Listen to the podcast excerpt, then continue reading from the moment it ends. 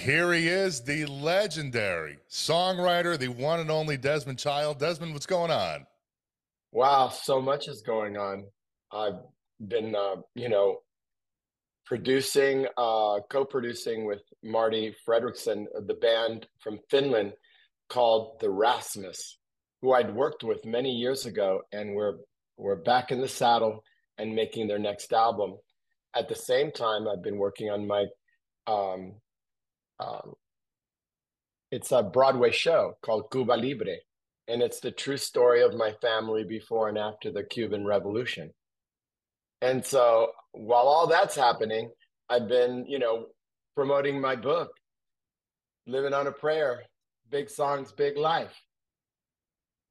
You know, this this yes, little thing, right? Yeah, this little thing right here.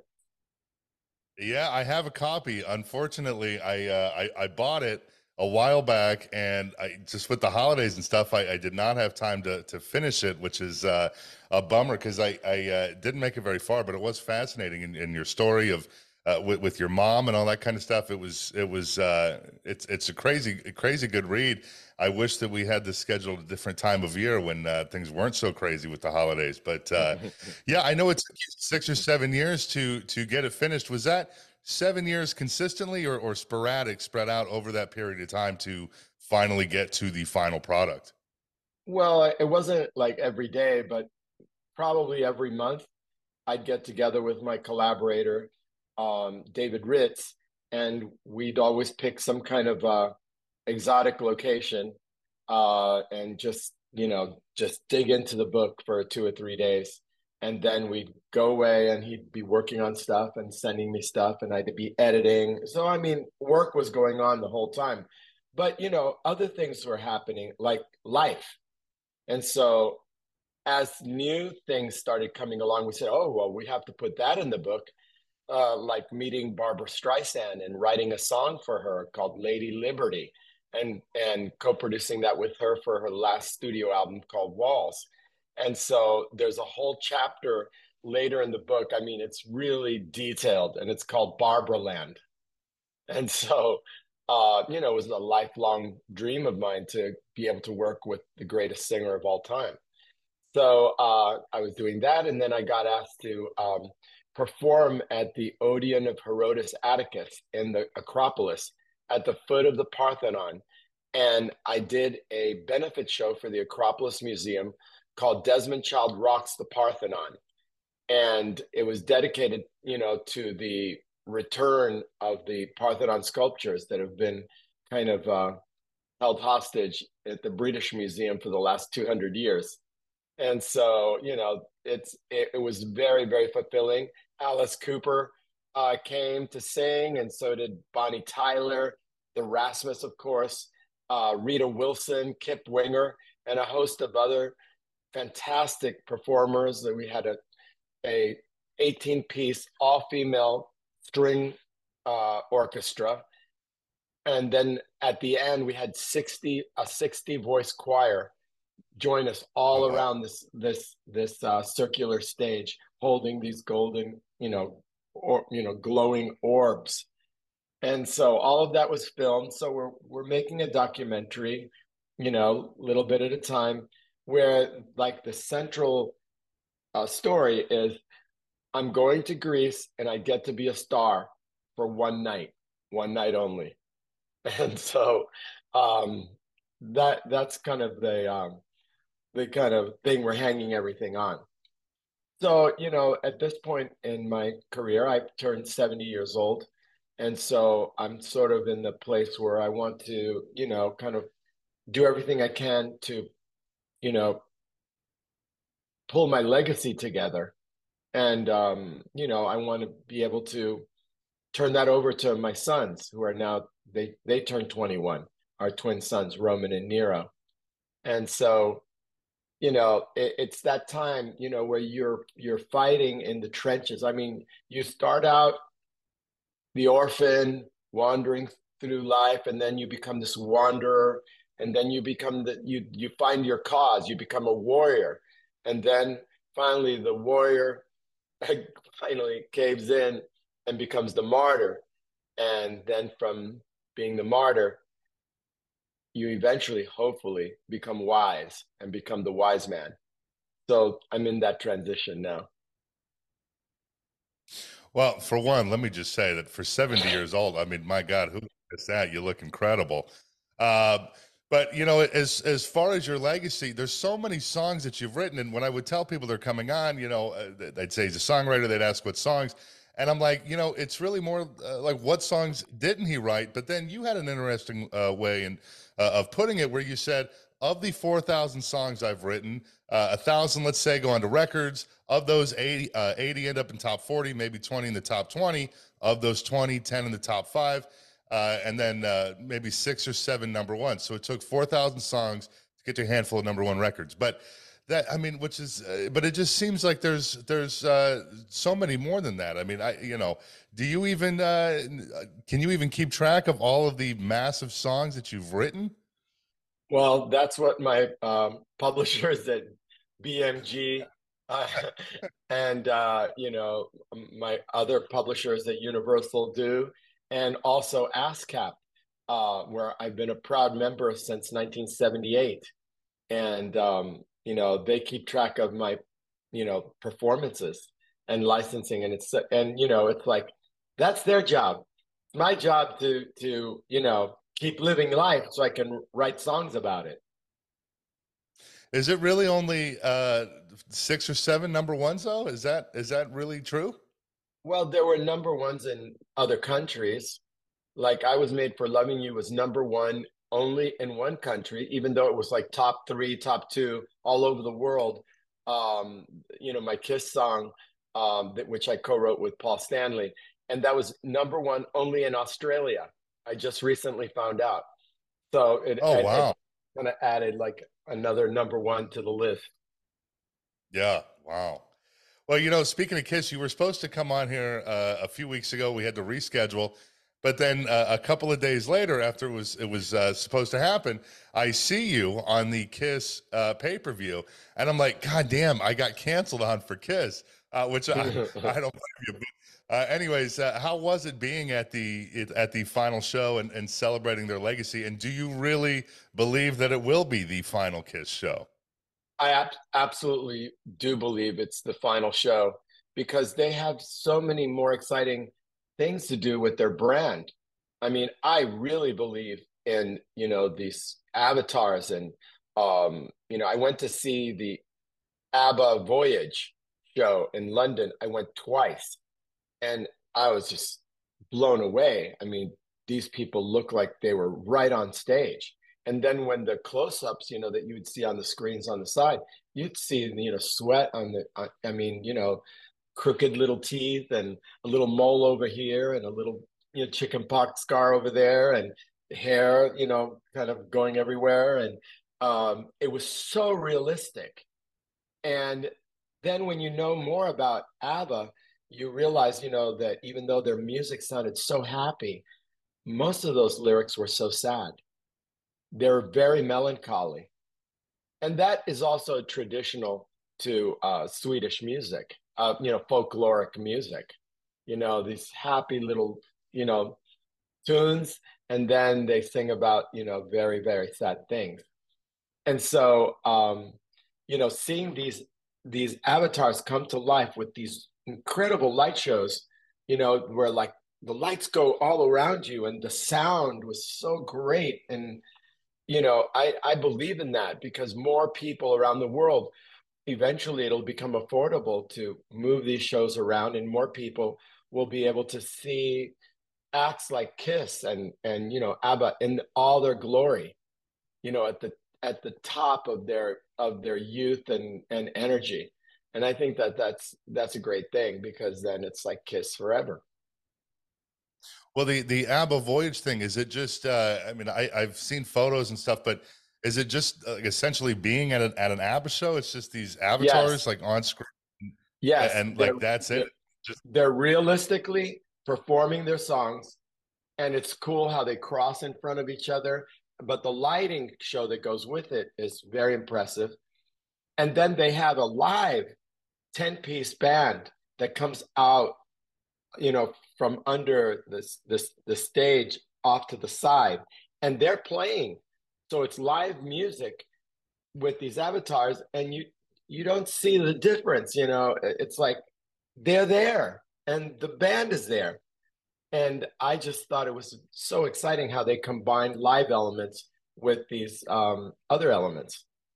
And they built a special arena for it in London that seats 3,000 people. And it's packed every show. I think these investors, um, you know, are going to make their money back. I mean, you know, it costs, I heard it costs like a hundred million dollars to create the show. But now that they've perfected all of this um, technology, I'm sure that, you know, the other artists that follow suit will will be able to be made more economically. Well, yeah, I just uh, read the other day, uh, Gene, uh, Gene had said that they're going to put $200 million into these things to take them to the next level. So I, I, am curious to see. You know, obviously uh, nobody really knows the actual plans, but it will be uh, interesting to see. But uh, on another, it's a little bit of a different animal. But you mentioned you were on the the uh, the board of ASCAP, and I know there's some uh, concerns there about AI. Uh, I think you've even went to to some hearings about it, and you had a great way of explaining the concerns as three C's: consent, credit, and compensation. Uh, because AI, especially, you know, it seems like this year it's just been getting uh, it, it is getting out of control and and you know now it's like you even start to question you know things that you see online whether it's it's real or ai generated and you know i, I know of, of magazines that are writing articles uh, using ai and all, all, sorts of stuff it's it's really uh, it's fascinating but it's also uh, it's also a little scary i think I, I think it is scary because these companies came in and they scraped all the music out of Spotify and YouTube and Google and in every direction and put it into their, you know, massive whatever servers that they have. And then they, you know, use what we created to create new things. Now it's, you know, they these companies are saying, well, it's fair use. Well, you know what? It isn't fair use because there are copyright laws already in place that they're breaking. And so they need to be reminded of that. And also, they have the technology to be able to show what they took. And they need to be transparent about that. And then we need to figure out okay, if you're going to want to use somebody's work or, or body of work, go to them and say, We'd like to put this into our system. What do you think about that? And they either go yes or no and you know the lot you know some artists are yeah use it all you know power to the people whatever and some other people are more you know they want to have more control over all of that and so having you know uh, consent first of all then getting credit you know for this usage we've used you know these many bands and these many artists. We use these songs. That went into you know this thing that we're presenting. And then also if that is used in a commercial purpose because it is used in a commercial purpose. Why? Because they have a subscription model. So they're bringing in and will bring in billions of dollars that we will never get to see and it's you know they took our jobs you know they're taking our jobs and so, you know, that is very, very concerning because then what is anything worth? You know, what what what's the point of copyright then? It it destroys yeah. the basis of our careers. And we can't just be, you know, oh, do it for the love of it I, and be hobbyists when you have to go and work, you know, you know, desk job or fast food or whatever uh, to keep you know, lights on. And so, you know, ASCAP, uh, we have, oh, you know, we're close to a million members. That's a lot of people that are looking to That's- see, you know, if, you know, if their music is used, that we're there, you know, to collect it for them. And all, not only in America, but, you know, in reciprocal agreements we have all over the world. So this is the other point. You know, recently the EU started, you know, doing some groundbreaking uh, restrictions on the use of AI. So we're waiting, you know, right now to see exactly what those are. And um, there are hearings going on in, in Washington, and we want to make sure that, you know, we're at the table. Um, and it's almost, you know, it's one of the few things that's really bipartisan. Because if you look at it, every single one of those senators and and uh, you know congressmen, they're writing books they don't want their books just you know taken without them sure. you know so uh, uh, on both parties or all three parties or however however many parties there are if you create something and you take the time to do it and you take the time away from exercising or being with your family taking care of yourself to sacrifice to make something for the world you you should be compensated for it and that's just the basic premise of capitalism. You know, willing buyer, willing seller. What we don't want is the government to, you know, lay down a compulsory rate and say, okay, we figured it out. Uh, you know, those companies will just, um, you know, give us, you know, a kind of rental fee that then we'll spread out. But that doesn't give us consent. You know, that doesn't give us credit and so we we we can't go in that direction so we want it to be like everything else if you want to use a song in a movie you have to go to the publishers and say uh, we're offering this and then it's split 50-50 between the sound and the copyright. 50-50 so the publishers and the writers you know they get the 50 and the the artist and the record company get the other 50 and you know most cases the artists are also the songwriters so they get paid twice. And so you know that's the way it's gone to um you know be able to license the usage of music for the last you know 50 years or however long it's been maybe longer but now you know this ai business has given you know certain companies the idea that maybe before they even put out, you know, a movie or or you know, put even put the sound to it, they'll do a buyout. So they buy you out, and you're no longer even credited on the song. They said, "Well, oh, look, wow. you know, we'll give you, we'll give you ten thousand dollars for your score for this little movie," and you know, okay, but you never get, you know, because in in the case of of you know film and tv you the company that makes it has to own the publishing or control it because you can't all of a sudden decide you know i don't like my how my song came out in that movie. Take it out of the movie.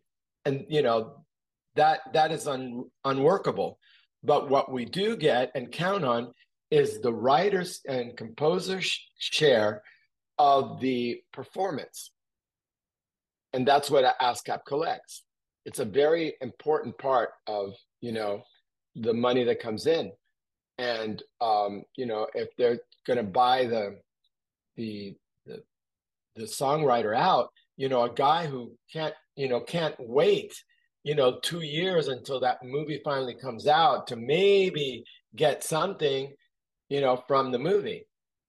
You know so sometimes you know younger starting out people might cave and then st- establish a you know a business done that way so you know we you know there are organizations like uh, your music your future that um, you know uh, like it was started to to make people aware look you have a choice. You can do it. Nobody's stopping you. But remember that in the end you know it will be bad not only for you but for everybody else on that side of the business so you know i'm very you know involved with you know songwriters uh, rights. And um, you know my mother was a songwriter and she had songs on records. She never made a penny. Because you know in latin music where she was writing you know they didn't pay. And what was a poor lady like that who lived in the projects with her, you know, two kids, single mom, where was she going to get a lawyer to fight that? You know, and so she basically wrote for the love of it because she couldn't live without writing songs. And she also loved the idea, well, maybe I'll get a hit someday and maybe we can move to a mansion on Miami Beach. And well, I it came to be because I bought four mansions and I gave her one. Jesus. Wow. Did she ever, when you started out, did she ever, uh, since she was a writer too, did you guys ever like collaborate early on? on we did. On, and any projects? Not only, wow. More later on, more later on, because I was giving her songs to translate from English to Spanish. And we'd work together oh. on those translations. Yeah. Oh, no kidding. Wow. Yeah. And, and wasn't so, the. Uh, she actually was on Bat Out of Hell 3. She wrote the oh, lyrics no. to an intro called Monstro.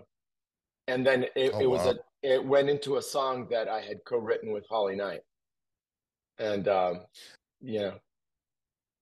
Isn't uh didn't they the the uh Latin Songwriters Hall of Fame uh they they use uh a picture of her or a sculpture of her or something as as their symbol uh, or yeah. something like that? Yes, absolutely. Here's here's one. Oh, it's so heavy these days.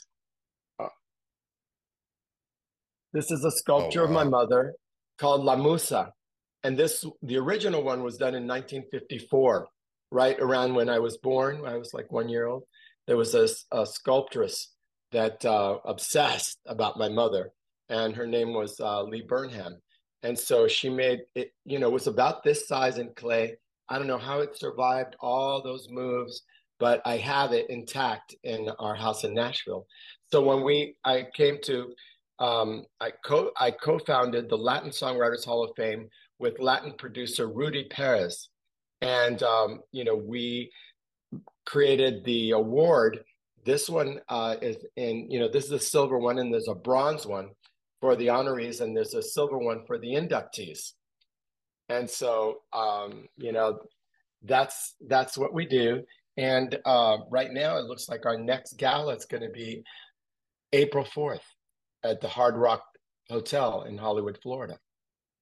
So we're we're gearing up, and if people want to find out more about it, they can follow us on Instagram at uh, La Musa Awards or the Latin Songwriters Hall of Fame, or they can go on our website, which is latinsonghall.org, and stay with stay with it because we need more more members, more people involved, and um, you know it's a great thing. We've existed now for twelve years last year we actually had the, you know, because we had to skip a couple of years because of COVID, but we had our what we called our 10th anniversary last year, and Rudy and I were both inducted, and we we finally, you know, earned uh, our spot in the Hall of the Greats of Latin Music.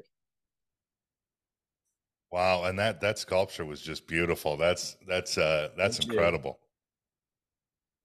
Yeah. So I want to uh, cover uh, your backstory just a little bit because uh, obviously your first uh, real big project was uh, with Kiss when uh, I think you met Paul Stanley when you had your own band, uh, Desmond Child and the Rouge. What what was it? How did the the Paul connection happen? What was it? Something with with the band that drew him in, or or how did you guys get connected? Well, you know, Paul is an artist, so he um, is very visually oriented, and Desmond Child and Rouge we made very creative posters and uh, we put them all around New York City, um, you know, in places we shouldn't have, like the, um, you know, all the sides of construction, you know, all that plywood where they all the posters are. That's controlled yeah. by the by the Irish mafia, by the way. And if you put your poster on top of their poster, they know where you live. I mean, it was really crazy. Somebody came came up to us and said, "You know what you're doing? It's not that it's illegal, but you want to be alive, right? Don't do it." So we had posters, you know, on uh, you know, we we resorted to putting our posters on on uh, you know, light poles and things, and uh, Paul was walking in the village, and you know, he could walk anywhere he wanted to in those days because he was still incognito nobody knew what he looked like. So sure, he yeah. saw this poster of me and these gorgeous women, and uh, he was intrigued, probably by the women more than me. even though I was pretty. Um, and and um, he came to see us at a little place called Tracks, which was underground, truly an underground club on West 72nd Street between Columbus and Broadway. And uh, we were playing down there during the time that we were still making our first album. And um, we were getting ready to go on, and there was no dressing room. There was just like kind of side curtain. And behind that curtain, we were like kind of getting dressed and everything. And the stage was like one step, you were on the stage, right? So Paul Paul came in and he poked his head around the, the, the you know behind the curtain, said, "Hey, I'm Paul Stanley of Kiss," and we were like, "Uh, really?" Like we didn't know what he looked like. He could be a poser, you know. And said, "Well, I just yeah. want to let you know that um, George Harrison of the Beatles is sitting at the front table." And at that moment, I was like, "Oh my God!" I just wanted to go take a nap. I got so nervous. When I get nervous, I get sleepy. I don't get like hyper, you know, because like, oh, we're gonna go to sleep, like narcolepsy, right? And so I I I look behind the curtain. You, yep, yep, yep. There he is, George Harrison of the Beatles, and um, we did the show. We killed it. And Paul came backstage and said, you know, we should try writing a song together. You know, I said, okay, well, you know, we're making our first album. Why don't you co-write a song with me for our album, and then I'll write a song with you for your group. And he's like looking at me like, you don't know Gene, you know. so how did you find out that he, that he really was the real Paul Stanley, though? No, I, I you... kind of I believed him. You know, maybe it was the hairy chest. I, I, I just, yeah, looked looks like the right hairy chest you know, you know, also he has a distinctive physique, you know, really wide shoulders, you, like Michelangelo hands, you know, and all this. And, uh, you know, he's, you know, striking man. And uh, so, you know, we, he co wrote this song with me that I had already started with our guitarist, David Landau, Jon Landau's brother. And um, and it, the song was called "The Fight," and it's on Desmond Child and Rouge's first album.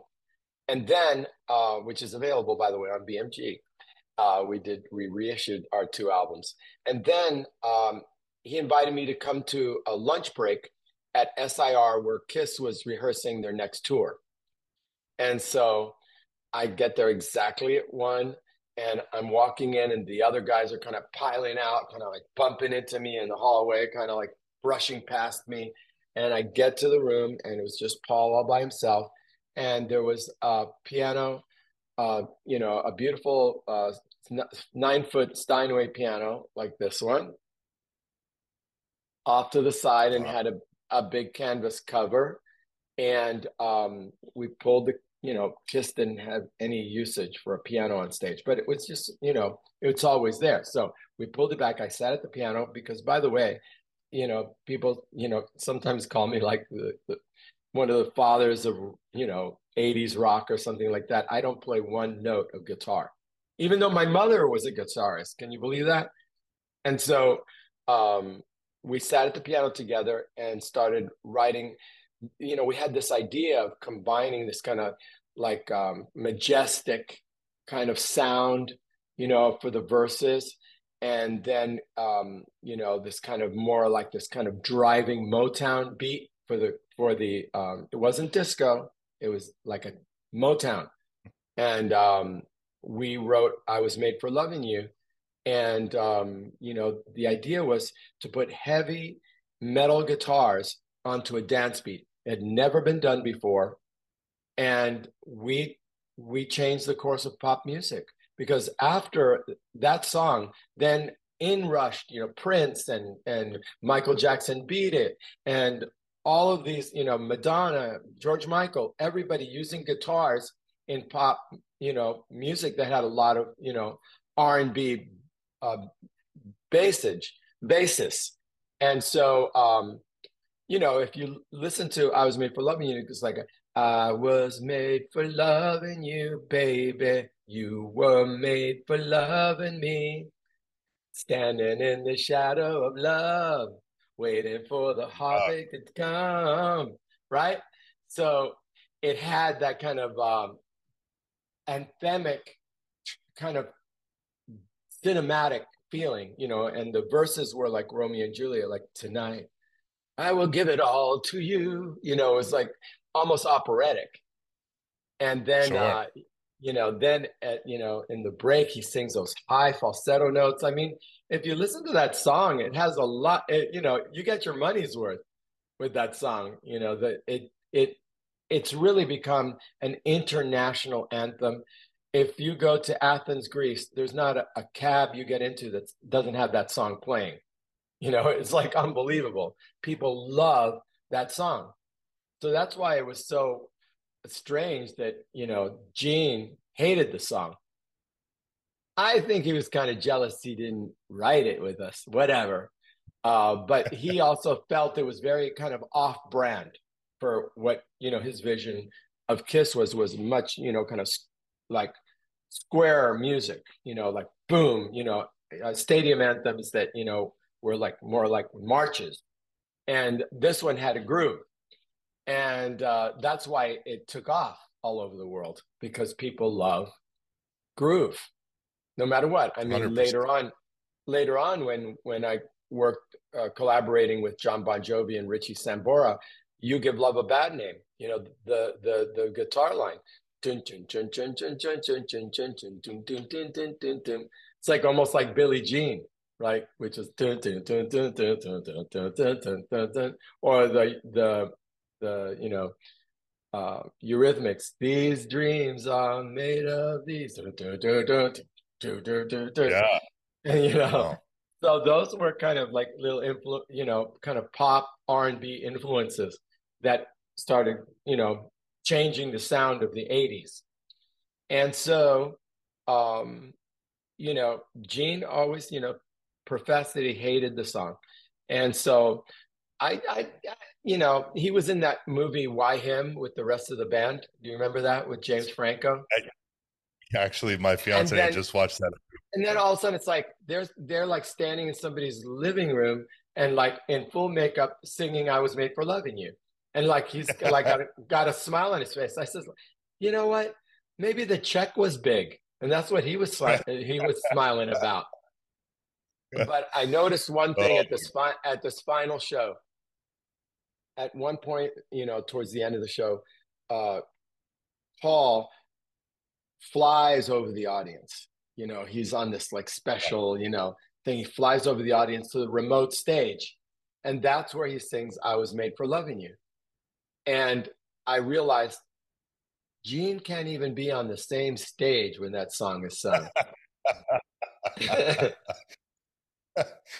oh my God, that's hilarious.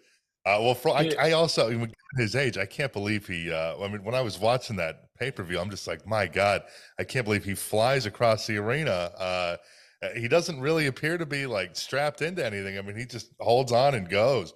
And uh, well, I mean, you know, like, hey, I, great I, I'm, I mean, I would never do it because I'm like scared of heights. so that's probably why I didn't become a rock star because I was just not willing to fly over the audience. but um, that's how you met Bon Jovi, know, right?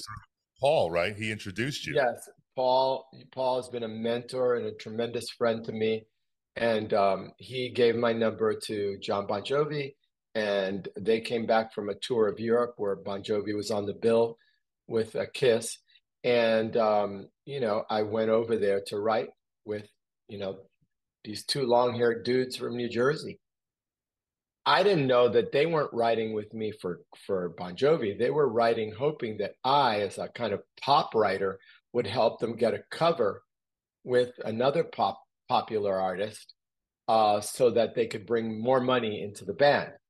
But when I got there, I had a title in my back pocket uh, that I had written, you know, just in case things got slow. And it, you know, I pulled it out right away and it said, "You give love a bad name." That was my title and Jon, like, you know, was he was like a little distracted, a little bit shy, you know, looked me right in the eyes and his face lit up and you know he smiled i never saw so many teeth you know he's just like and i said oh my god that guy's got it it. He's a star. And uh, we went on to you know that was our first song and um, you know he threw in shot through the heart because he had a song on a previous album uh, called shot through the heart. And so we're not ones to waste any good hooks you know, you will even, you know, steal it from ourselves and put it into the next thing if it hasn't, you know, really taken off. And so, um, you know, I had a, a song that I had written for Bonnie Tyler that, you know, I had solely written. So I had, you know, I gave myself permission to uh, bring it to that session and say, why don't we rewrite this melody?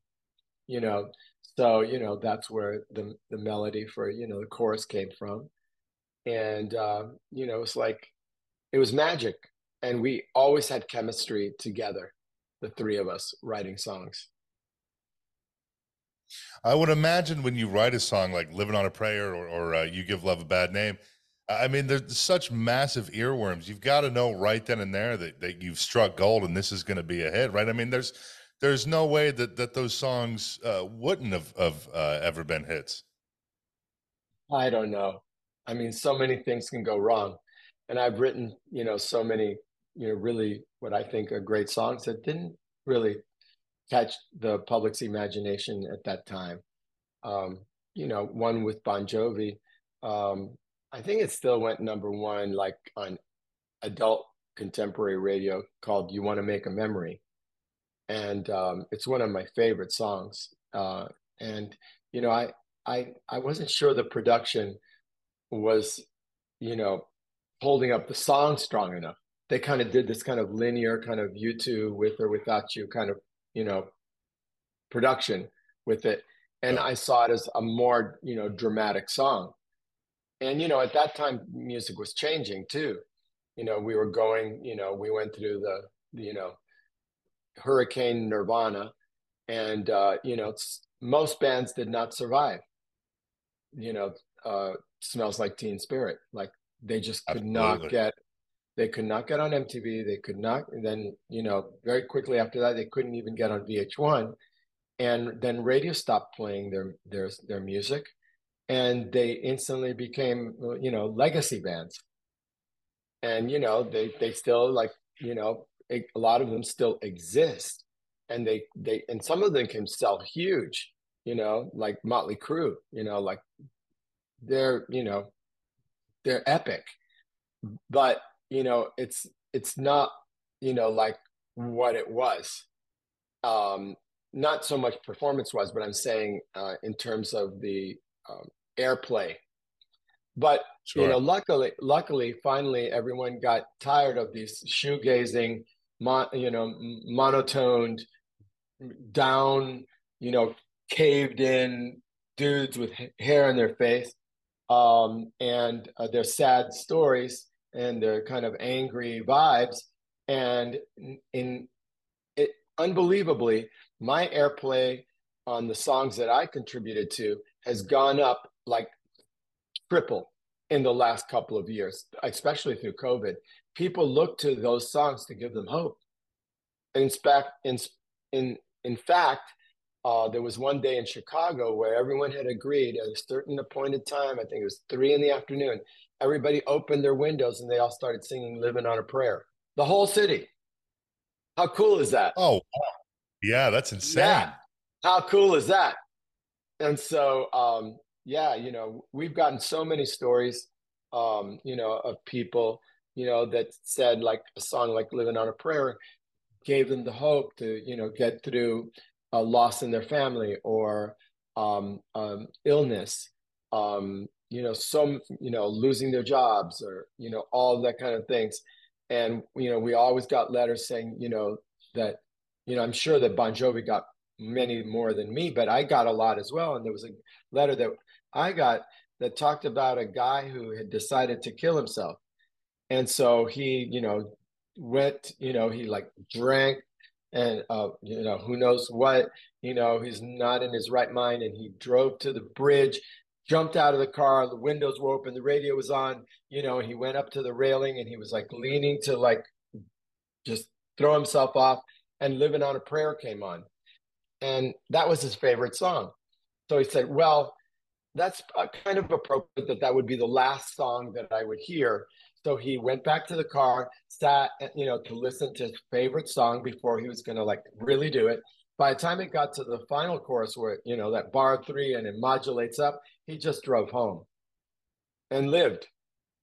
And so wow. Bon Jovi saves lives. That's what I say. What a you know? wow. So so you know, those are that's you know, it, those are the things that say, you know, like wow, it was worth it. You know, the sacrifice, you know, to you know, live like a studio rat in the studio all the time not not be able to partake in in all the things everybody else was doing um and just keep you know nose to the grindstone you know to be able to you know create a career out of music because it's a it's a privilege to be able to have a career based on something that you love doing like you can't wait to wake up and do it.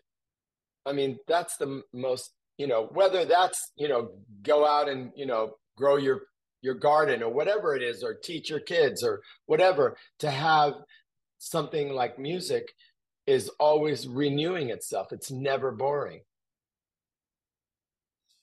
absolutely one of the you know one of the, the biggest songs uh, in your career at least in, in my opinion probably one of the songs you're you're best known for and uh, we don't need to beat a dead horse i think by now everybody knows the backstory of Dude Looks Like a Lady and that it's based on on uh, Vince Neil or loosely based on Vince Neil, whatever. But obviously, in recent years, uh, and you can tell that story if you want, but there's been a, a quite a bit of controversy uh, lately, you know, in the, in the wake of uh, all the, the, the trans community and all that kind of stuff. And you know, I'm curious, uh, being a, a gay man yourself, does the controversy with that song uh, that's got to uh, upset you, right? Because no, song, I, I, never heard you, there was a controversy.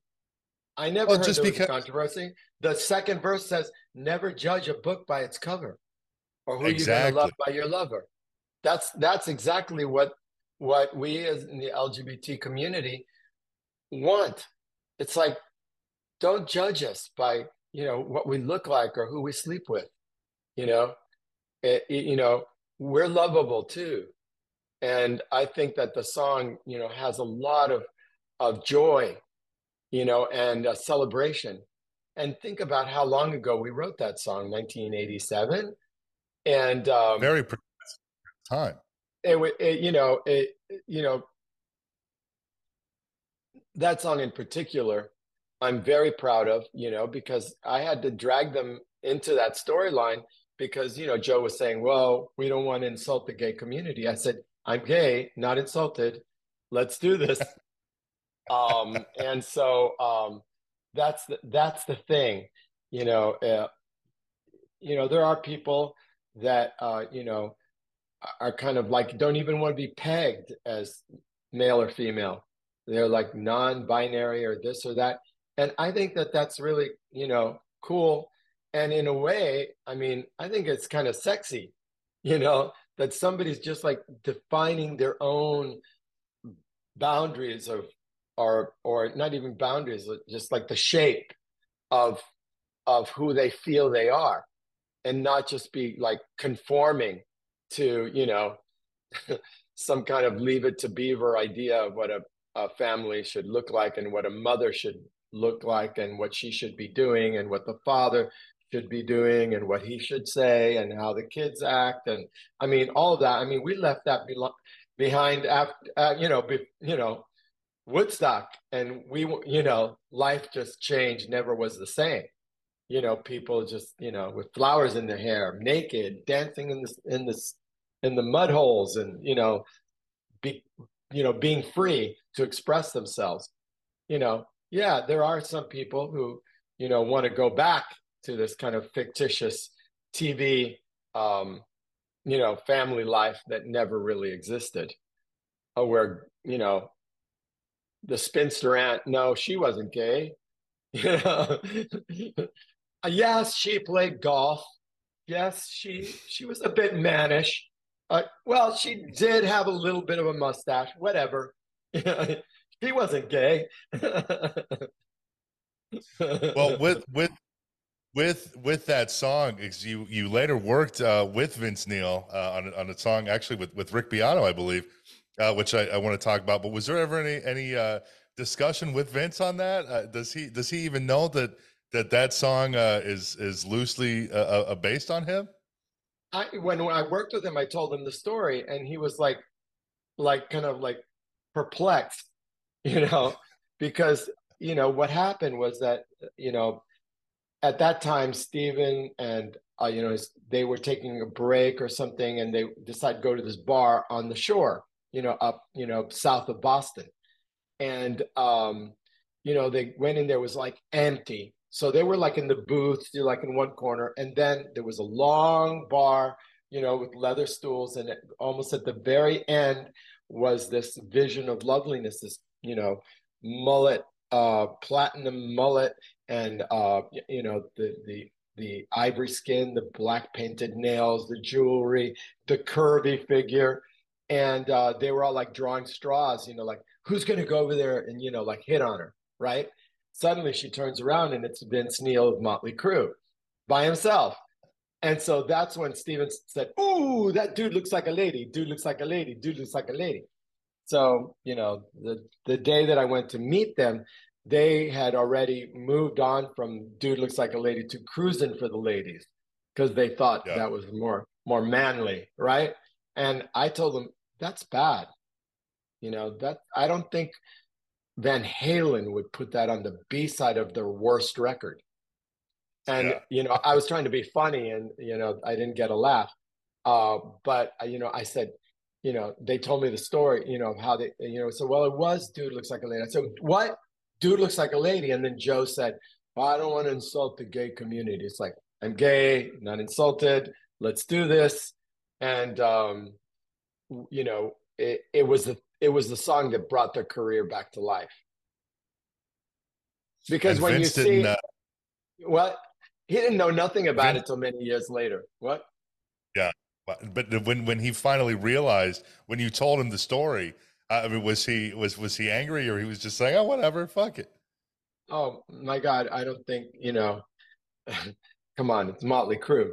I don't think there's you know anything that could ever happen that could you know shock them, right?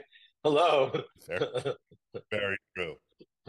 How did that whole project? Uh, that that the I think it was the song "Promise Me," which I don't think it's it's officially available anywhere, but that was uh, you and Rick Beato uh, worked on that with him, correct?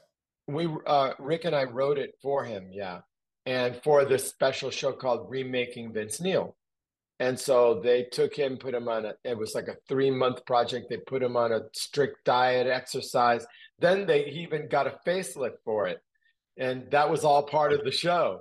You know, that was when reality shows like, wow, you had to, you know, uh, you know, have your like open heart surgery on TV. You know, it's like there was no limit to you know the freak show that reality TV. I mean, look at look at you know what came out of it, right?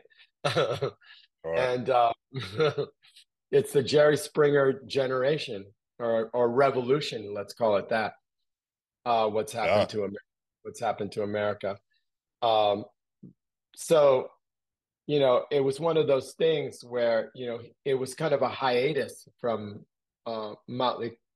And then, you know, I think Katrina, the Hurricane Katrina happened after that. And then uh, Vince uh, came and worked with me, and I produced uh, a, a version for a charity record of Home Sweet Home with Chester from Linkin Park. I have heard that, and it's it, it's incredible. So I produced that, and I think there's a video on YouTube of us like working on it. It's so cool, you know. And there's Chester, and like he was so magical, and you know, it was really, really great. And um, you know, so I mean, I had uh, the, another cute story about Vince Neil is that I we had to move from this larger house to a smaller house, and you know, we were in Calabasas where you can have like this mega mansion, you know, but nobody it was too hard to drive in and out of you know Hollywood and all that. So we moved to Santa Monica to a smaller house, but we had three dogs, and one of them was a kind of incontinent, very old cocker spaniel, and Vince's wife was a cocker spaniel rescue person. Like she, it, you know, the you know she would take them in and take care of them till they passed on. And so Sassy lived, you know, she lived another year and a half in style at Vince Neil's mansion in Las Vegas.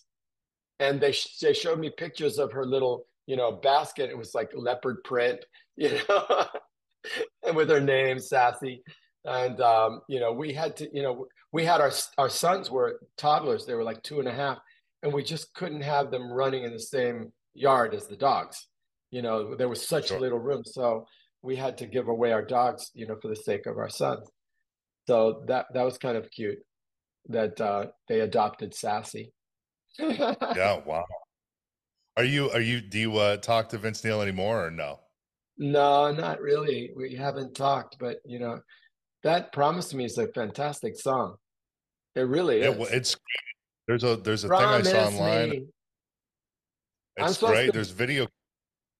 Yeah, and uh, you know, me being kind of hard on him, you know, and yeah, uh, exactly. it was very getting you know very frustrating you know like he would sing like okay the note's supposed to go up and he would sing it down and and he said and then he did it and he says did i do it? I said no. You know? No. And they did a very cute sequence on, on that so that's a cute thing to watch. It is. Uh, another uh, notable 80s uh, rock figure you worked with was sebastian bach in the 2000s and you tell this great story of you were doing press to promote your discipline record. So this is what like 91 or so. You go into a radio station, he's in there uh, before you, and he, he's in there just just dogging Bon Jovi, which uh, played a major role in, in getting Skid Row off the ground, and obviously a major role uh, in your career as well. well so you were. I, I mean, it's just you know, like I I think it was um, Snake the guitarist who uh, went to school with Jon, you know, and so Jon had yeah. like, you know, really wanted Snake to be successful. And so they put up the money for their equipment and all this. And Jon actually, you know, helped to edit and, you know, who knows how much he rewrote of their record, but didn't take any credit, um, nothing. And uh, put them as the opening act on their tour, you know, at the height of their career. And then this kid, you know, who's such a brat, uh, you know, starts slagging Bon Jovi. On my, I was on my way to the radio station to promote my album Discipline. It's 1991 already, and already I was pissed at him for wearing that T-shirt that said "AIDS kills fags." You know, which yeah. then later, you know, he apologized for, but you know, still, he was always trying to be, you know, controversial. And so, you know, I'm like, you know, told the guy that was driving me to radio station, come on, go through the light. I got to get there because I wanted to burst into that, you know, uh, control room and give him, you know, shit. Tell him you, you know, you, you like spoiled, ungrateful little bitch. You know, to say one negative thing about Bon Jovi when he put you on the map, you know, it's like I was just so angry. And then, but when I did get on the air, I did, I did like go crazy about what he had just done because I, I was listening to the station on the way in. It's like, what's he saying? Yeah. What is that? But many years later, he actually came to Nashville to write a song with me, kind of like all was forgiven. And so yeah. he told he told me some wild stories about his times uh, on Broadway uh, in um, Oh my God! What, what was that that Broadway Jesus show he Christ. was in? What was, was it? Jesus Christ Super. No, Jesus no, Christ Super. No, no. It was. uh It was like the two characters. You know, like um. Oh, Jack, Jekyll Hyde. Ja- Jekyll and Hyde. Hyde. Yeah, yeah. And you know, he told me some pretty amazing stories that I cannot reveal. You know, but I think he was like letting me know that he wasn't quite as homophobic as he seemed Okay. wow. So, so you had a did you have a conversation with him about that T-shirt that he wore back in the day? No, or, or no. no. I, I gave him I gave him some slack. You know, uh, you know, I have a like a ten year forgiveness policy. You know, if somebody like you know does me wrong, I give them ten years on the outs, and then when you know I'm looking at okay, ten years is up, then it's like okay, all is forgiven. But it's ten years. 10 years in like Desmond jail, out. You're not in my life. You're out. well, what are your, uh, you know, to that point, what are your thoughts on on cancel culture these days? I think it's it's getting crazy. Well, I mean, you know, like uh, in casting, you know, you sh- one should be able to um, play many different kinds of characters in many different cultures. I can understand like the racial thing more than I can like having a show and it's all about uh, you know Italians, and only Italian people can be in the show, or even in the crew. I mean, it's getting that crazy, you know, yeah. where you have to prove your you know national Uh, you know lineage and descendancy.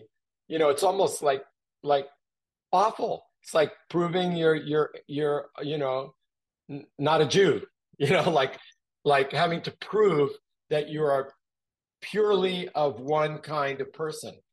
And that's not what acting is about. Acting is the exploration of being able to empathize and get into the skin of somebody who's not like you. And I think that in just in that case, the cancel culture is bad. And of course, censorship and burning books and all that. I mean, we're back to the Nazi era here you know, with this idea of, you know, controlling what everybody thinks, rewriting history. You know, I saw something on TV last night where they were showing this uh, new programming for children, and they were showing uh, something that said white people were the ones that liberated the black people.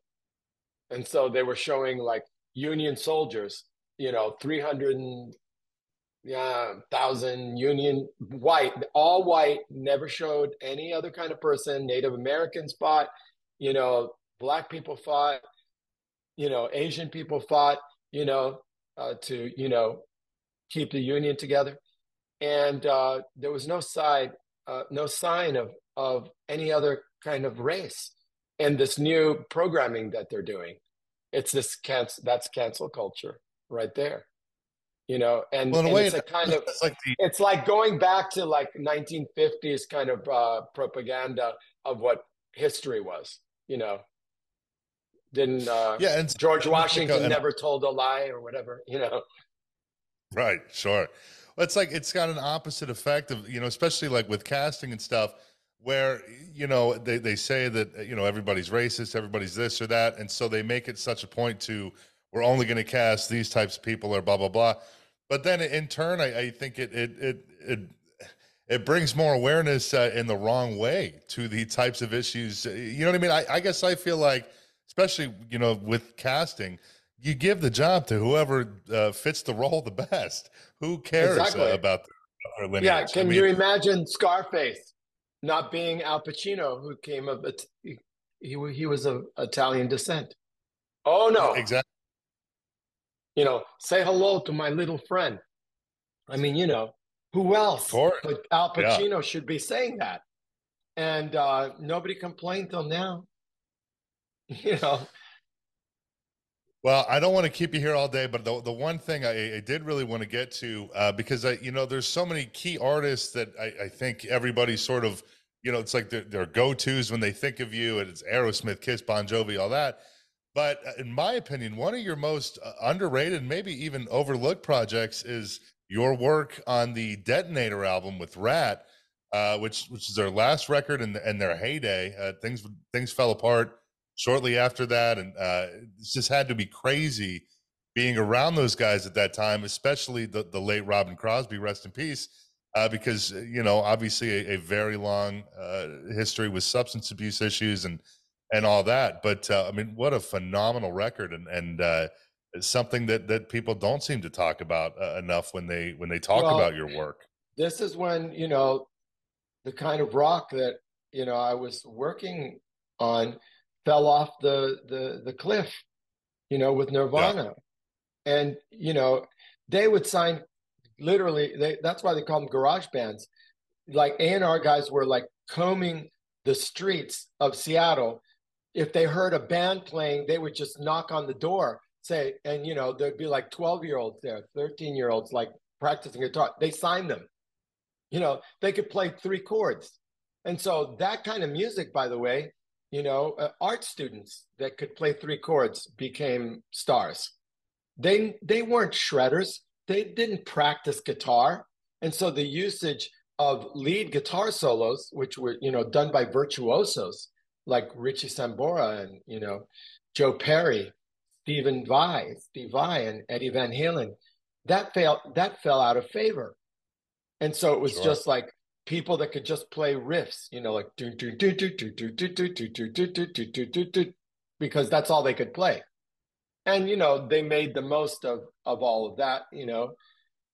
Uh, like I said, the shoegazing and hair in their face and you know, it's like yeah. it was like even like physical structure, you know, the the era that I was used to like with Kiss and Bon Jovi, these were like superheroes with their chests out hairy chests out, you know, and they would stand, you know, like proud with their hands on their hips, look out at the crowd. The, this other group that came in, their chests were like caved in and they wouldn't even, they were, their shoulders were all humped forward. Their pants weren't tight. You never, you never saw any bulges going on there. you know, there was like flannel hangy shirts and t-shirts all everything was like all baggy as opposed to those tight clothes with those you know uh you know form-fitting uh leggings. And um it was almost like everything had to be the opposite.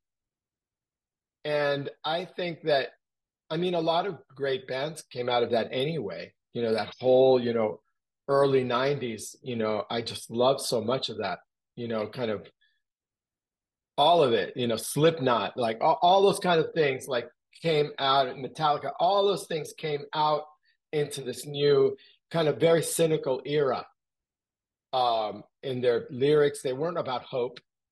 They were about death.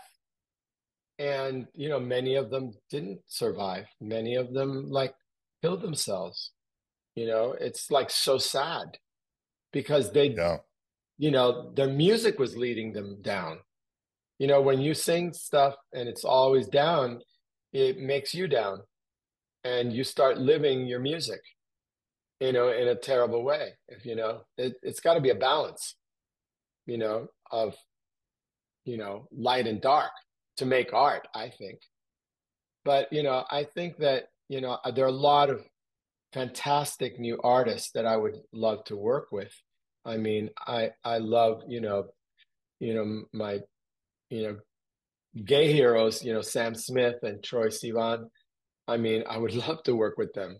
I would have loved to work with George Michael, who you know I met in a shower at the uh, this Korean health spa, and we made friends and he oh. actually came to, to my uh, nothing happened. Nothing happened. I promise nothing happened.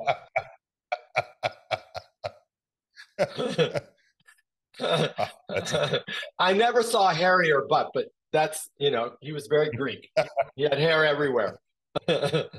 And uh, um you know i mean i would just love to work with Dua Lipa and um I mean, there's so many people that en- enliven me. I mean, I just love B- Billie Eilish. I know she has her thing with her brother, and and you know, I just think she's fantastic. And um, you know, new music is is really great. You know, and uh, you know, I just I just think whatever it is, this has to be great. And there are really great new artists. And I want to, you know, I, I want to continue doing my day job, you know, writing a song here, writing a song there, you know, with, you know, whoever wants to, to come and write with me. I mean, I think I could learn something from them, and I think they could learn something from me. There's something, there's a give and take there, experience, and also kind of fresh, new perspectives. You know, those things together can create huge success. But you know, one of the things I've really focused in on is my musical, uh, Cuba Libre, and I think that um, telling a story that's not just four minutes long, it's like two hours long, where you walk in the front doors and uh, you're one kind of person. And then when you leave out the side doors, you're transformed because of what you saw. You can never not have experienced it. It because you you spend that much time in letting something touch your soul and your heart, and to create works of art that are that are of that length um, is something that really excites me. And so you know, I have a lot of things to live for. I mean, you know, my sons yesterday who are 21 and you know, they you know, I, w- I was kind of like you know, t- trying to take a little nap because last night I was at uh, uh, the Players, which is a um, special private club, and I gave a talk, and my manager Winston Simone he uh, interviewed me in front of a very small audience, and I signed books and all this kind of stuff. But you know, I was trying to kind of regrouping, and my sons came into the room, and they, you know, they were very like they said, you know what, you're overworked, and you know, we want you to be around to, you know, when we have families and and to see your grandchildren and all of that, you need to just cut things out uh, that you're involved with that you've committed to. Just get out of them. Just walk away. And um, you know that's easier said than done because you know I'm, sure. I'm on the I'm on a lot of boards. You know, I'm on the Songwriters Hall of Fame board. I'm on the ASCAP uh, board of directors. I'm on the Latin Songwriters Hall of Fame uh, board. I'm on the Fountains of Musica board, which is trying to put the, you know, long-awaited fountains around the the naked statues in music at the end of Music Row. Um, and you know, there are other organizations that are calling to ask me, and you know, all those things take time, you know, and energy, and then you have to travel and you have to be there at the board meetings and all that. And that's not even like creative work, you know, to I don't know if I could ever, you know, I'm co-producing now, thank God, with Marti Frederiksen, the Rasmus. Um, and the, the, the songs, we wrote 18 songs in Greece together last summer. Like the two of them, uh, Marti and, and Lauri, uh, uh, the lead singer came came over. We wrote 17 songs and we picked 10. And, and we've been making the record, you know, starting in September and we've just finally mixed the first two songs and they came out fantastic and it feels so good to have completed something but hey you know we got eight more to go and i have to be there you know i have to be there and i have to make sure that you know it turns out great. Even though i really don't have to because marti doesn't need me it was just kind of like hey let's do this together for fun. But you know it's like all of these things you know i have to like that's where I'm at right now because, you know, every day is like a diamond on a black velvet cloth. And then, you know, like the jeweler that, you know, has those little pincers takes one diamond and moves it over to the other side. That's one day. And, you know, how many days do I have left? You know, I mean, I'm 70. Am I going to be wanting to do this and work as hard as I do when I'm 80? Well, Clive Davis is working just as hard and he's 90, he's going to be 92. So he's my idol. So I go, okay, well, you know, he's, you know, maybe all that work keeps him going and keeps him healthy and keeps him, you know, alive. Um, and maybe yeah. the challenge keeps me young, maybe, you know, but I, you know, I, I really, I'm at that point where I have to really decide, you know, what I'm going to do with the rest of my life. You know, I, I can't just be like, you know, I mean, I'm so competitive that if I know that Diane Warren is in her office on Saturdays, I go, I drive to my office and and keep working. uh, it's never a bad thing. I can't let her get, get, you know, she's already far ahead of me, but I can't let her get too far ahead of me because we're best friends and rivals. Before we wrap this up, is there a a or how far along in the process is this uh, the the Broadway uh, show? Is that something that that will come out in 24, or are we still a little ways off from? No, that? no, we're we're a ways off. I, I'm, we're hoping next fall we could do a workshop, you know, for two or three weeks. Here yeah. it is. Oh wow! Look at that.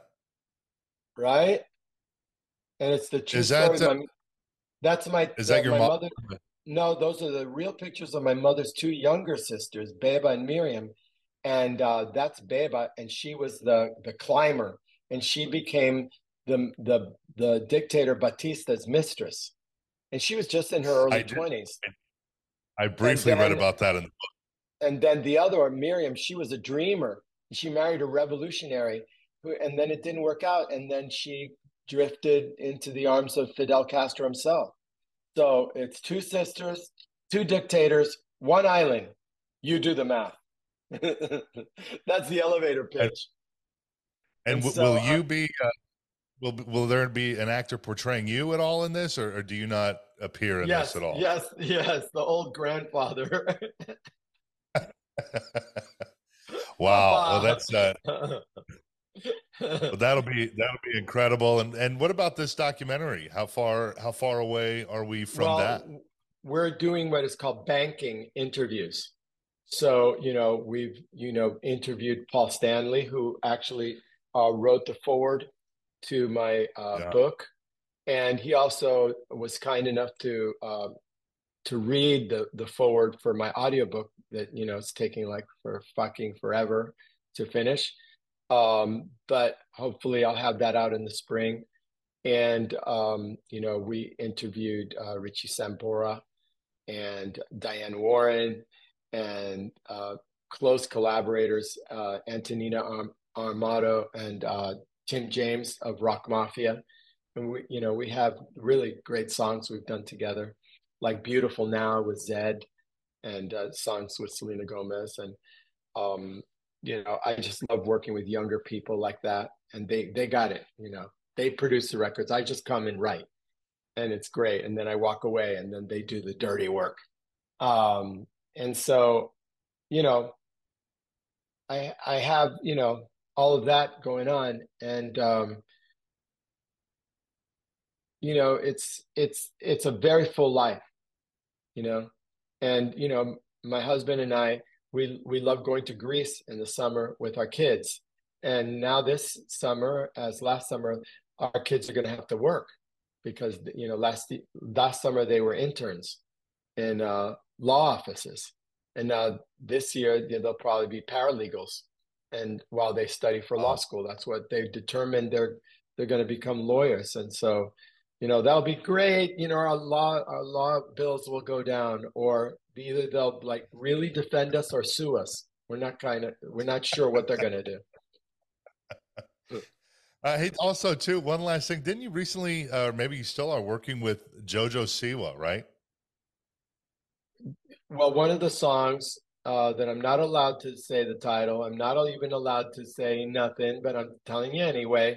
Um, Rock Mafia is working with JoJo, and one of the songs that we co-wrote together uh, she did it. And so we're, you know, I'm waiting to hear how it comes out. And, uh, you know, so it's fun, you know, to, you know, a couple years ago, I had a song with Ava Max uh, called Kings and Queens that made it really big, especially all over the world.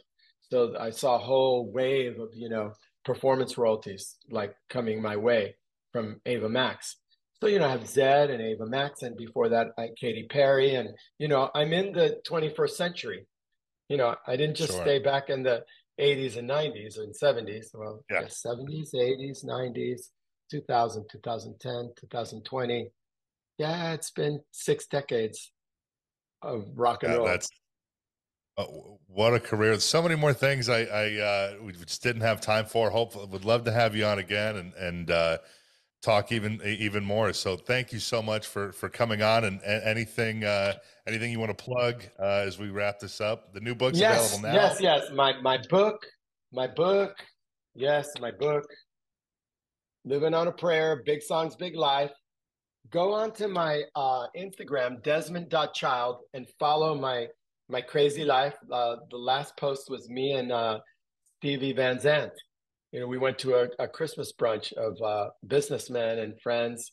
Uh, it was so much fun. Sam Hollander was there, you know, who produces and co-writes with Panic at the Disco, and the legendary Ron Delsner, um, you know, one of the greatest concert promoters of all time. He was there, and my my manager, uh, Winston Simone, he hosted it, and it was at Mark's off Madison, and you know, Mark's is a legendary, you know, uh, and it, it was just so great. And so, if you go on Desmond.child and you go in my bios and all that, there are links to be able to buy the book and also brand new, these friends of mine, you know, because uh, they're fantastic family, the Leuzzi family, they're Italian, and they've had this kind of private branding cosmetic company ever since the early 1950s. The grandfather started it back in the day. And so they said, We want to make you your own like cosmetic line. I said, Okay. So we worked on it like for a long time and I chose everything about it. And it's all natural and it's called Vida Loca Skin Life. And if you go to vidalocaskinlife.com, you can actually order the cream or the oil or both. And it's really reasonable. I mean, you know, it's like if you try to buy like Brad Pitt's cream, it's like $400. Like we're like $50. And the only thing is that if you use his cream, you know, and you use it consistently, you end up looking like him. I can't promise that. I don't have that secret ingredient in my cream. But you know, the the I love it because I always snuck snuck into my mom's uh, you know, bedroom and she had all these little bottles of lotions and potions and creams and I'd like put them on and smell them and all this. And I love scents and all of that. So it's like a little fantasy like fun thing and we sort of soft launched it and um, you know, I think it's kind of cute, you know, um, to try to do something like that. But our our our slogan is skin has no gender. You know, and it's he, it's he, she, they, them, us. Every pronoun I could think of. Uh, and I think that, you know, men and women can can use it, and it has like this natural retinol that kind of gives a glow. You know, so it, I use it. Look at me. Hey, I'm 70. Hey, I, who, exactly. You know, Who would guess se- years old? 70 is the new 70. well, Desmond, thank you so much for for coming on. I really, really appreciate it. So being so close to the holidays, and glad we could uh, reschedule this. So thank you very much yes. for your time. Thank you so much.